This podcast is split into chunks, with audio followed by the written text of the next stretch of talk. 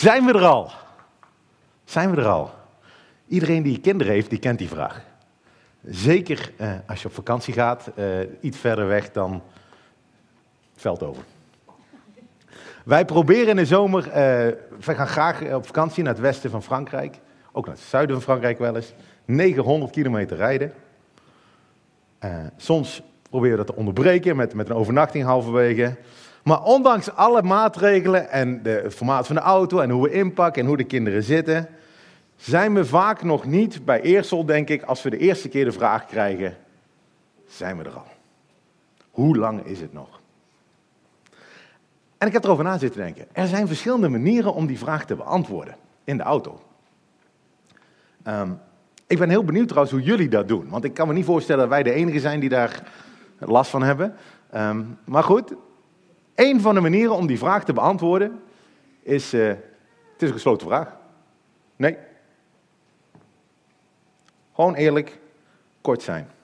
Het helpt niet met de sfeer in de auto, dat kan ik je wel vertellen. Of je kunt iets optimistischer zijn. Hè? Ik ben van zo'n glas half vol en kan zeggen, we zijn wat dichterbij dan we toen straks waren. Wat ook waar is.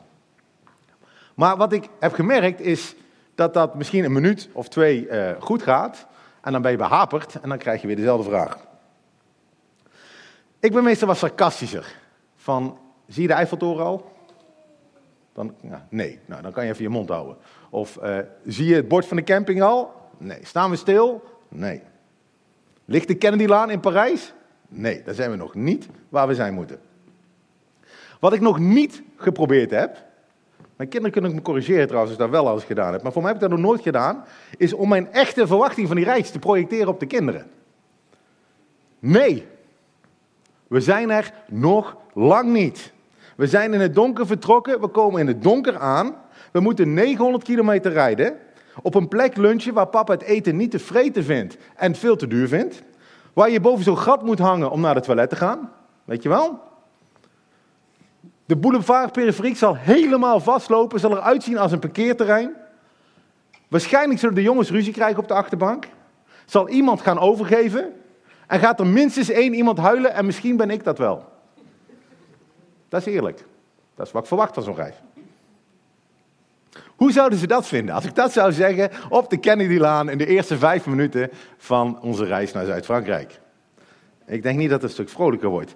Maar hoe vaker ik Daniel 8 lees, hoe vaker ik het hoofdstuk lees waar we zo meteen gaan lezen, krijg je het idee dat God precies dat aan het doen is bij Daniel.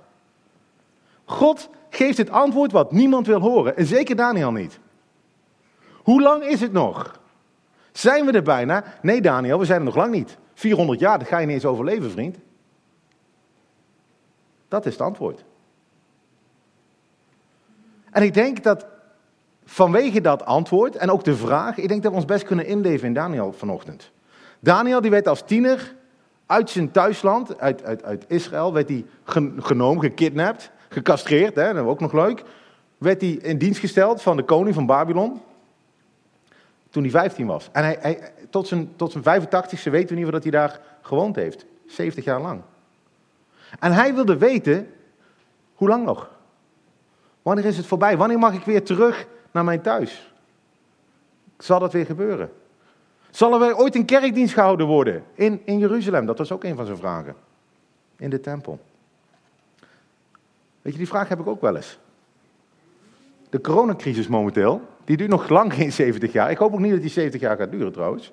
Maar wel al meer dan zes maanden. En toen we op 13 maart gevraagd werden op het werk, blijf eens even thuis. Stop eens met die kerkdiensten. Isoleer jezelf. Zet jezelf in quarantaine had ik geen flauw idee dat diezelfde vraag weer in oktober terug zou komen. Ik dacht, dat gaat wel, ach, een maandje, twee maanden. En ik denk dat het misschien maar goed is dat ik in maart niet in die glazen bol kon kijken. En kon zien dat we toen pas op de Kennedylaan zaten, in plaats van op de boulevard periferiek. Op weg naar Frankrijk. Waar zouden we nu staan? Ik weet het niet. Ik weet het echt niet. Zitten we al in België? Zitten we al eh, bij Lyon? Of staan we nog bij Ikea in Eindhoven? Niemand kan het zeggen, denk ik. Behalve God. En ik heb daar geen antwoord op gekregen. We gaan door het hoofdstuk lezen. Daniel 8, waar hierover gaat. En ik ga normaal gesproken zin voor zin door het hoofdstuk. Dat doe ik vandaag ook. Uh, maar ga nou niet van begin tot einde lezen, want dat uh, is even onhandig. Want Daniel krijgt eerst een droom en daarna krijgt hij de uitleg. Dus wat ik ga doen, ik ga de stukjes van zijn droom pakken en de uitleg. Dan hebben we het daarover en dan gaan we zo er doorheen lopen. Het is onmogelijk voor mij om op alle details in te gaan. Er zitten zoveel dingen in, tenzij je de hele middag de tijd hebt. Maar ik weet dat de mensen uh, zo meteen ook weg moeten.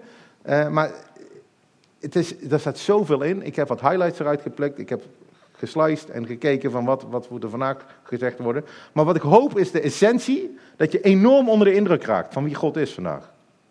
God die de hele wereldgeschiedenis vast heeft. Als je daar nog niet van overtuigd bent, en dat kan best, dat mag ook, dan hoop ik dat de tekst vandaag jou zal overtuigen.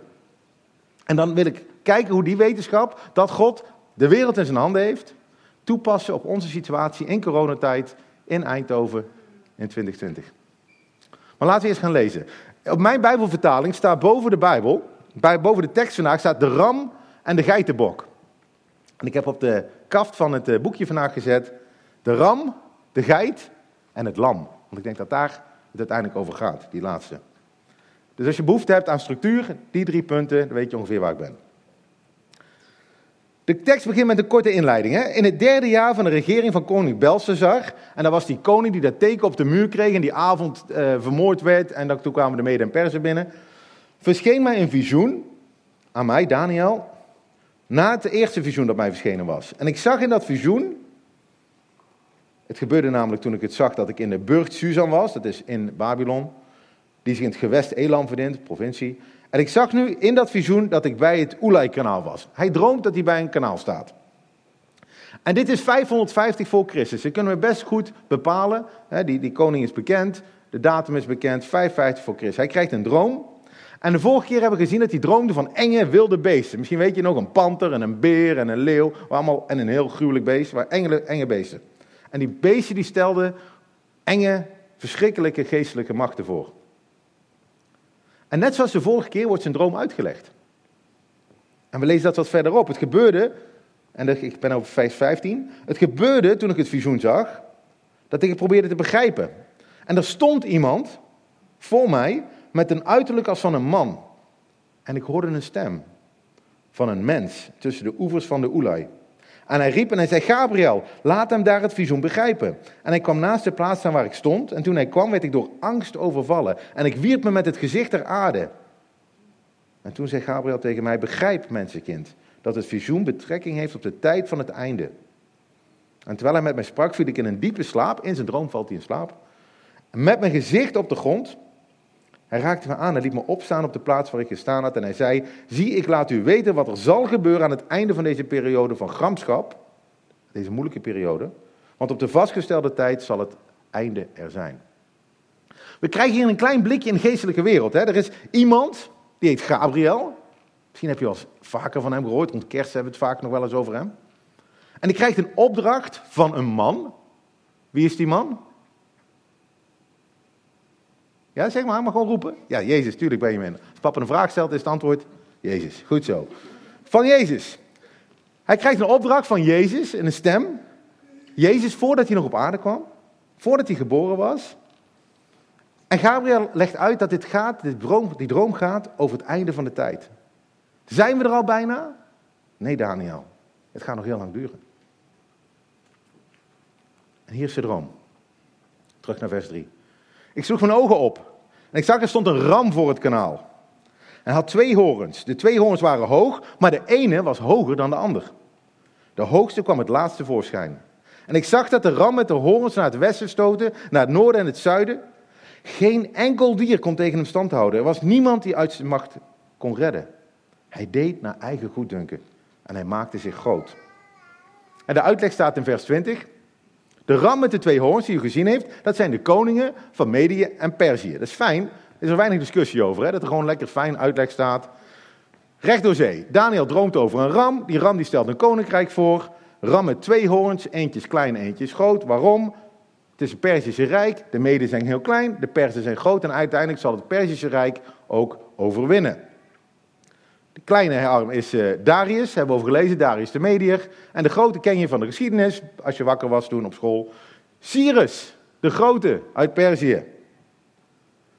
Cyrus kwam, hij was een hele grote koning en uiteindelijk hadden de mede eigenlijk ook geen stand tegen de Perzië en praten we vandaag de dag in de geschiedenisboeken over het grote Perzische Rijk. Geen enkel dier kon tegen Cyrus vechten, hij deed gewoon waar hij zin in had.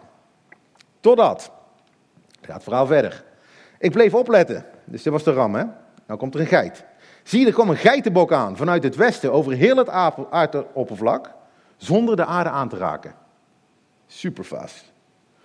De bok had tussen zijn ogen een opvallende hoorn en hij kwam tot bij de ram met de twee hoorns die ik had zien staan voor het kanaal. En hij schoot met zijn grimmige kracht op hem af. En ik zag hoe hij, vlak bij de ram gekomen, zich tegen hem verbitterde en de ram een stoot gaf en zijn beide hoorns brak. In de ram was geen kracht om tegen hem stand te houden. De bok wierp hem tegen de grond en vertrapte hem en er was niemand die de ram uit zijn macht kon redden. De geitenbok maakte zich uitermate groot, maar toen hij machtig geworden was, brak de grote hoorn af. En in plaats daarvan kwamen er vier opvallende op, overeenkomstig de vier windstreken van de hemel. De uitleg wordt gegeven, in, ook heel kort, door die engel in vers 21. De harige geitenbok, dat stond er nog niet eens boven. De harige geitenbok is de koning van Griekenland. En de grote hoorn die tussen zijn ogen zat, dat is de eerste koning. En dat die afbrak en er vier voor in de plaats kwamen. Vier koninkrijken zullen uit het volk ontstaan, maar zonder de kracht daarvan. Heel verhaal. En ik snap dat jullie natuurlijk uh, al lang geleden geschiedenisles hebben gehad, de meeste van jullie. Maar hier gaat het over een heel snelle geit, hè? een bijzondere geit. En de, koning van Griekenland. Kennen jullie een koning van Griekenland die heel snel was? Nee? Niet.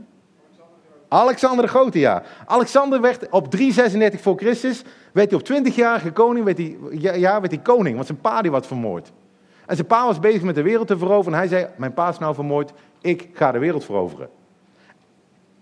336, hè? wanneer kreeg Daniel zijn droom? 550, we zijn 200 jaar verder, Daniel is al lang dood. Stel je voor dat je nu een droom krijgt over het jaar 2300 of zo. Ik weet niet eens wat volgend jaar, uh, hoe de wereld eruit ziet. Ik ga hier heel veel over zeggen, over dit stuk. Want ik denk dat het belangrijk is om, om de inhoud te snappen. De geit. Waarom zou God een geit kiezen voor Griekenland? Een harige geit. Ik heb even gegoogeld. En de meeste geiten van Europa wonen in Griekenland. Nu, 2020. Maar goed, dat was misschien toen nog niet zo. De hoofdstad van Macedonië destijds heette Ege. En Ege betekent geitenstad stad van de geiten. Op hun munt stond een geit. De zee rond Griekenland heette Egeïsche Zee, de Geitenzee. Dus voor die mensen toen, een geit, Griekenland, nou, dat snapten ze wel. Heel duidelijk. En hier, dit is een bijzonder snelligheid. Ik zei al, Alexander had in tien jaar tijd veroverde hij de hele bekende wereld. Van Egypte helemaal tot aan India. Vijf miljoen vierkante meter grond. En ik ben al blij dat ik 250 vierkante meter thuis heb. Snap je? 5 miljoen. Dat is enorm. 10 keer zo groot als Nederland. 100 keer zo groot als Nederland, sorry. Maar hij gaat dood. Hij sterft jong. Na 10 jaar, op, op, op uh, ik weet niet meer hoe oud hij was, 33, 33 of zo, ging hij dood. De grote hoorn breekt af. En hij heeft geen kinderen, dus zijn vier generaals nemen het over van hem. De details zijn zo nauwkeurig dat de geleerden van vandaag zeggen: ja, dit kan niet. Dit ken niet. Je kan niet in 500 voor Christus opschrijven dat Alexander de Grote na 200 jaar komt, dat hij 10 jaar de wereld verovert, dat hij overlijdt en dat er vier generaals opstaan. De details zijn te nauwkeurig. Dat gaat niet. Dus als je op uh, wiki kijkt, op boek Daniel, dan zeggen ze, Daniel moet geschreven zijn in 165 voor Christus. Want het kan niet anders. Maar nu is het interessant wat ik ontdekte.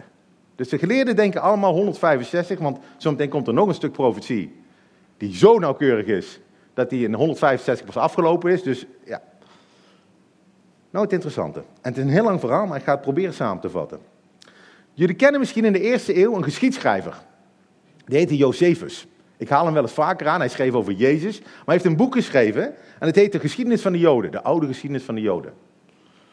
En hierin staan heel veel dingen over Jezus. Er staan dingen over wat de Joden geloofden. Over hun tempel. Ehm, wat daar gebeurde. Maar er staat ook een verhaal in, in Josephus, in boek 11, over Alexander de Grote. Ik denk, hé, hey, dat is grappig. Dat Alexander de Grote op weg is naar Perzië. Want hij wil het Perzische Rijk veroveren. En hij krijgt een droom, Alexander de Grote. In zijn slaap ziet hij een man in paars gekleed. Hij weet niet wat hij met die droom moet. Dit schrijft Josephus, hè? En dan komen ze Jeruzalem binnen. Alexander en zijn, hij heeft maar 16.000 man of zo. Hij is niet, een heel groot leger. 10, 20.000 man. Hij komt binnen. En dan komt de hoge priester hem tegemoet. De hoge priester stond bij de tempel in Jeruzalem. Die komt hem tegemoet. En die was bang dat Alexander de boel kort en klein zou slaan. Dus ze komen hem al tegemoet. En raad eens wat de hoge priester aan had. Paars. Dat had God tegen hem gezegd de dag ervoor. Doe paars aan. Dus Alexander herkent meteen die man uit zijn droom. Hij ziet eruit als die man uit zijn droom. Is verbaasd. En in plaats van te vechten vraagt hij aan de hoge priester: Wat heeft dit te betekenen? Vraagt Alexander. En weet je wat die hoge priester doet? Volgens Josephus. Hij pakt Daniel. Hij pakt het boek Daniel erbij. En hij gaat naar hoofdstuk 8 en hij zegt: Beste Alexander de Grote, dit bent u. Wij wisten al 200 jaar geleden dat u eraan zou komen. U gaat naar Perzië en u gaat overwinnen. En Alexander, samen met de hoge priester, offeren een dier voor God in de tempel in, in, in, in Jeruzalem. En Alexander belooft, nog voor hij vertrekt, dat de Joden gewoon hun tempeldienst mogen houden.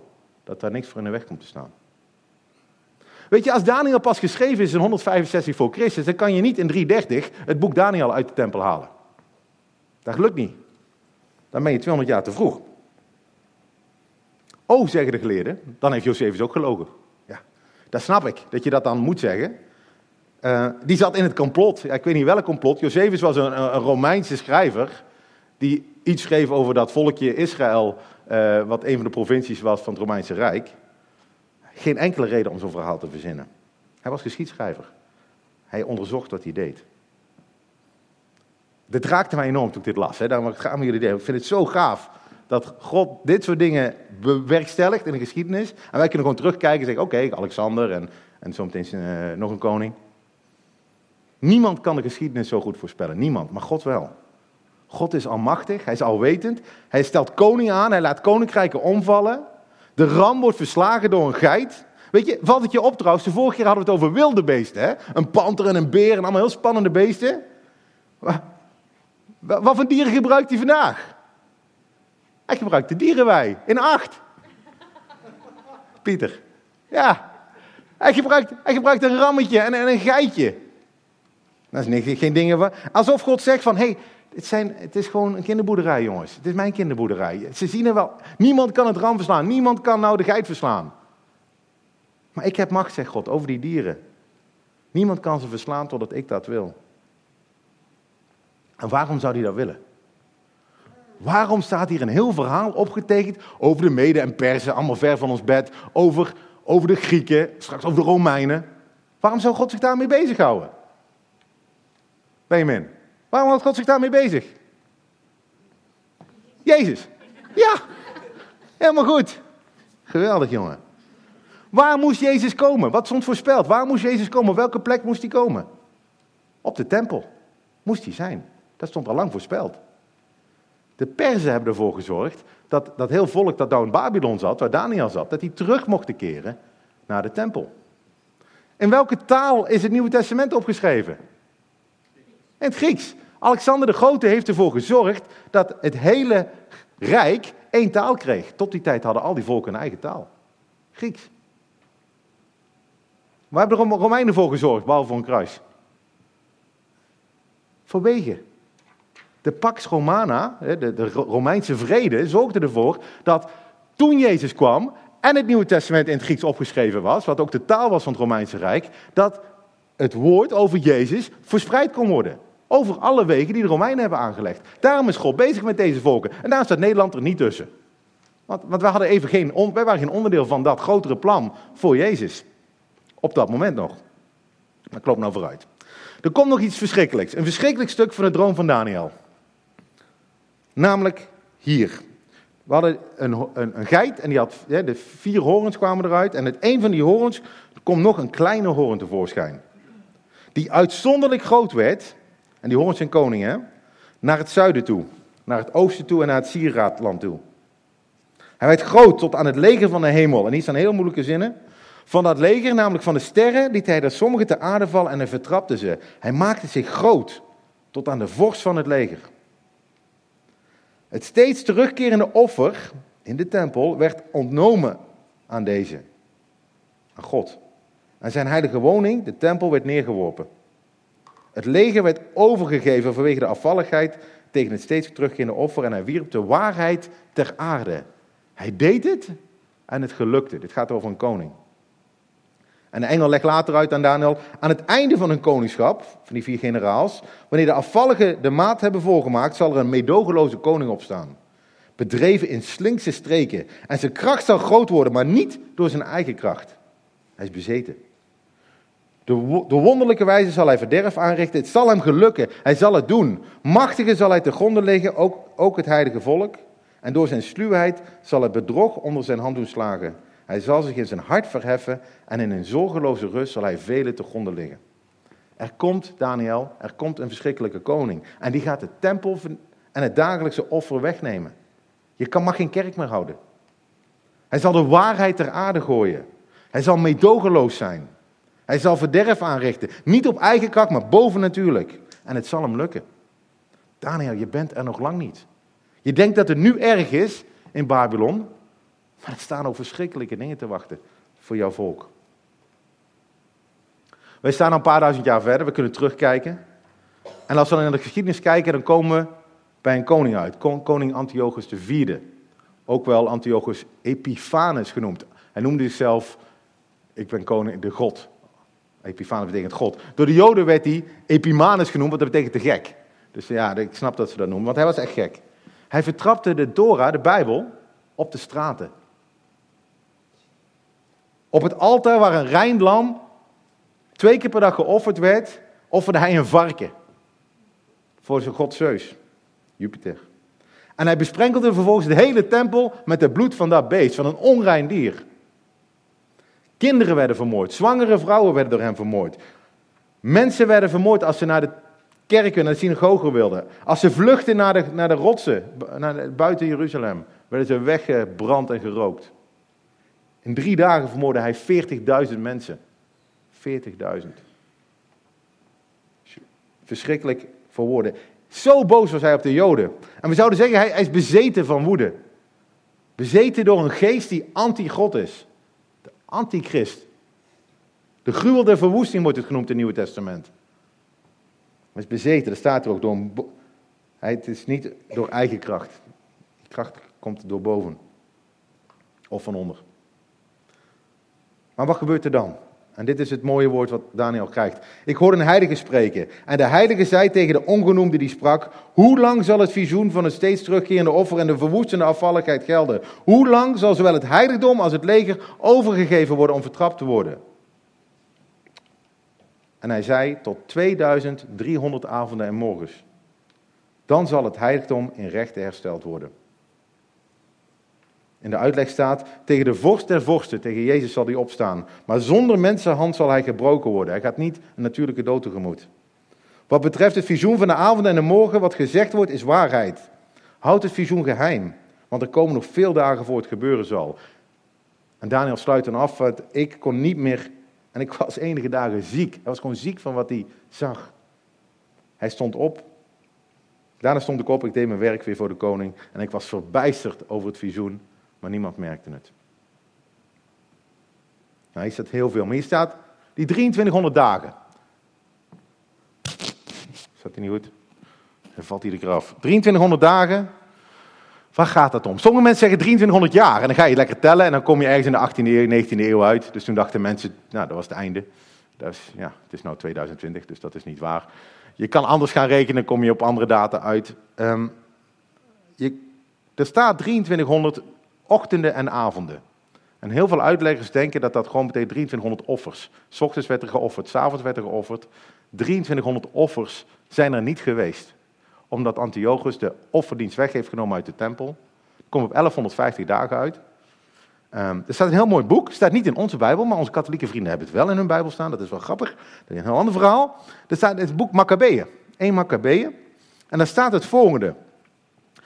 Op 15 Kislev, dat is een maand van het jaar 145, liet de koning een verwoestende gruwel op het altaar bouwen. Dat is dus die koning. En andere steden van Judea liet hij altaren neerzetten. Dat is dus de dag, de 15e van die maand, is de dag dat koning uh, Antiochus die tempel vies maakte. En toen was het klaar. En dan vier hoofdstukken verder staat er, op de 25e van de negende maand, ook de maand Kislev, van het jaar 148 stonden ze in alle vroegte op en brachten vervolgens voorschrift en offer. Dat is het eerste offer. Dus dan kan je gaan rekenen. Drie jaar, tien dagen. Ja, dat is niet 1150.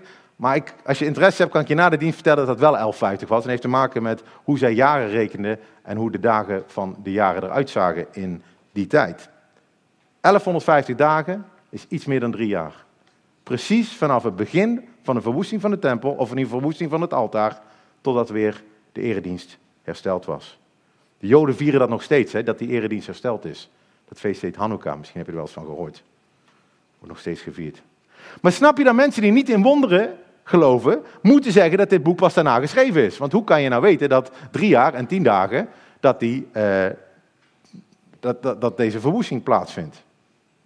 Dit moet pas geschreven zijn nadat Antiochus gestorven was. Want hoe had Daniel dat nou 500 voor Christus op kunnen schrijven? Dat kan niet.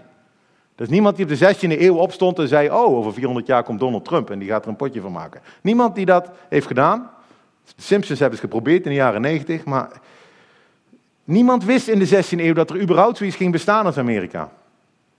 Alleen God kan dat. En ik hoop dat je door die twee voorbeelden van, van, van, van deze 1150 dagen, maar ook het voorbeeld van Alexander, dat je onder de indruk bent van wat God kan doen. En dan kom bij het lam. En er zijn mijn twee vragen tot slot. Waarom doet God dit? Waarom vertelt hij deze droom aan Daniel? En wat kunnen wij daarmee vandaag de dag? Nou, voor Daniel denk ik dat ik het wel snap. Er gebeurde, gingen nog een heleboel dingen gebeuren voor Daniel en zijn vrienden. Alexander, die kreeg in één keer een verhaal van, van de hoge priester. Die kon vol moed op weg gaan naar Perzië. Hij wist dat hij al gewonnen had. Dat is hem net verteld. Maar zo konden de Joden ook putten uit, uit deze visioen. Ze konden het grotere plaatje zien. Ja, het is lastig vandaag. Ja, het lijkt alsof de Perzen of de Grieken de macht hebben. Maar uiteindelijk is het niet een ram, is het niet een, een, een bok of een geit, maar uiteindelijk is God degene die het voor het zeggen heeft. De volgende keer gaat Daniel nog meer informatie krijgen. God zal iemand sturen. Een ram. En geen ram. En ook geen geit, maar een lam. En ook al lijkt het dat de ram niet overwonnen kan worden, of de geit niet overwonnen kan worden, het lam zal uiteindelijk overwinnen. En hoe heet die Benjamin? Jezus, heel goed. Hij gaat sterven, dat lam. En hiermee zal hij de zonde van de wereld wegnemen. Alle ongerechtigheden uitwissen. Zijn Daniel en zijn vrienden er al? Nee. Jezus komt pas 550 jaar later. Ze zullen het niet eens meemaken. Maar ze worden gesterkt door God met de boodschap dat hij bezig is met een plan dat veel groter is dan zij zijn. Een eeuwigdurend plan. God zegt tegen Daniel, hou moed, ik ben bij je. Hou vol. Ook als ze je straks komen halen om die leeuwenkuil in te gaan. Wees vastberaden, houd vol. Wees moedig, wees sterk. En dat geldt ook voor ons vandaag. Want wat kunnen wij hiermee? We zitten in een hele andere tijd. Hè? We hebben geen lijstje van God met deze koningen gaan nog komen. We weten wel dat Jezus die gekomen is, dat hij ooit terug zal komen. Op een wolk, hebben we de vorige keer gezien. Ook kunnen we terugkijken en constateren dat wat God voorspeld heeft, dat hij ook gedaan heeft. Tot in detail. En Jezus heeft tegen ons gezegd, wees waakzaam. Zijn terugkomst kan op ieder moment komen. We mogen zingen, we zijn er bijna. We zijn er bijna. Hoopvol dat we bijna op onze eindbestemming zijn. Maar terwijl we wachten, gebeurt er natuurlijk een hoop. Kijk eens om ons heen. Angst. De coronacrisis creëert veel onzekerheid. Op, op grote schaal, hè, er komen verkiezingen aan in Nederland en Amerika. Maar ook heel persoonlijk. Hoe zal het met je werk zijn de komende tijd? Heb je dat volgend jaar nog? Bestaat het bedrijf volgend jaar nog? Hoe, hoe, hoe zit het met je, met je relatie als je helemaal niemand meer tegenkomt als je single bent, bijvoorbeeld. Of juist als je continu met elkaar in één huis zit.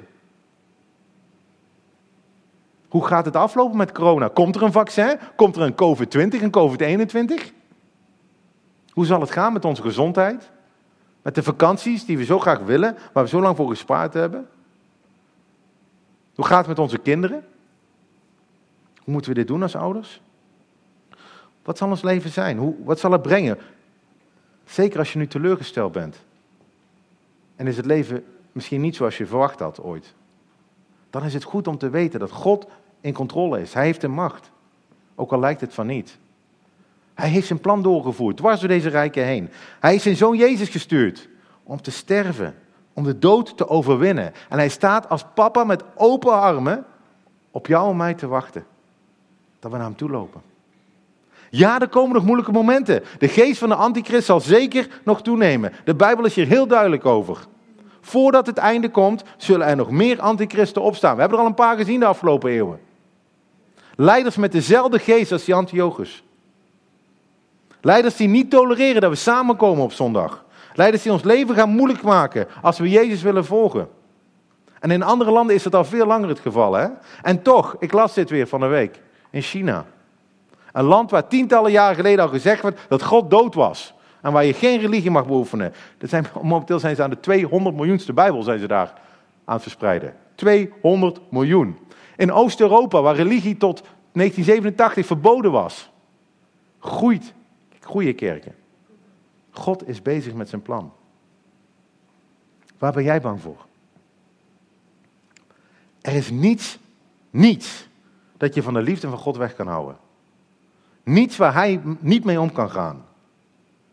Misschien ben je bang dat je straks weer alleen opgesloten wordt in je huis. Je bent niet alleen. God is bij je. Misschien ben je bang dat mensen erachter komen hoe je echt bent. God kent je door en door. God kent je. En toch houdt hij van je. Misschien ben je bang dat mensen je zullen uitlachen. Of je zullen vervolgen, nog erger. Vanwege je geloof. Maar God belooft dat hij je kracht zal geven, bij je zal zijn. En dat er een dag komt waarop alles rechtgezet wordt. En door de tekst van vandaag laat God zien dat hij betrouwbaar is, dat de Bijbel een betrouwbaar boek is en dat hij de toekomst in zijn hand heeft. Ook jouw toekomst. En dat hij een grote plan heeft waar wij allemaal deel van mogen uitmaken. En ik wil eindigen met die tekst van Paulus.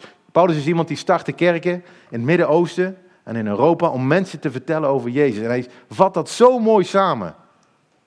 Hij zegt, wat zullen we dan zeggen over deze dingen? Als God voor ons is, wie kan dan nog tegen ons zijn? Hoe zal hij, die zelfs zijn eigen zoon niet gespaard heeft, maar voor ons alle overgegeven heeft, ons ook, niet, ons ook met hem niet alle dingen schenken? Wie zal beschuldigingen inbrengen tegen de uitverkorenen van God?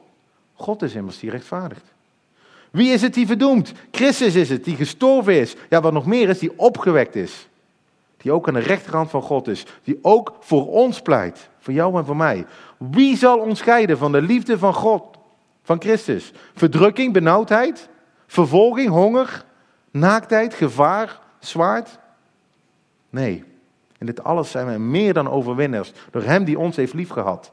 Want ik ben ervan overtuigd, schrijft Paulus, dat dood, nog leven, nog engelen, nog overheden, nog krachten, nog tegenwoordige, nog toekomstige dingen, nog hoogte, nog diepte, nog enig ander schepsel ons zou kunnen scheiden van de liefde van God Christus Jezus onze Heer.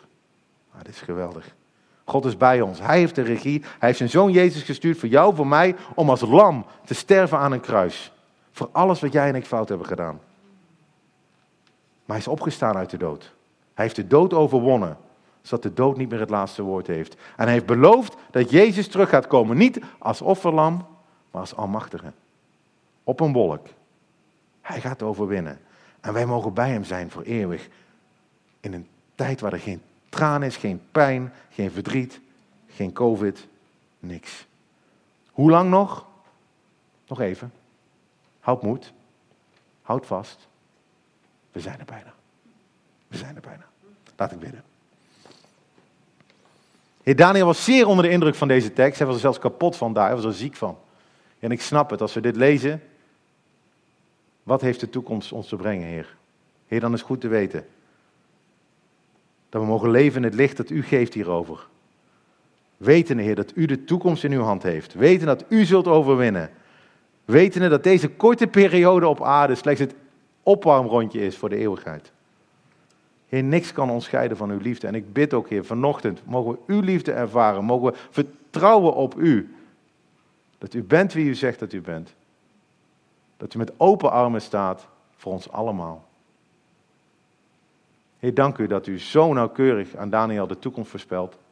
Heer, dat u ons belooft dat u met ons zal zijn. Tot het einde der dagen. Heer, help ons. Geef ons kracht en moed. In deze dagen, Heer, waar het soms moeilijk is. Wees bij ons.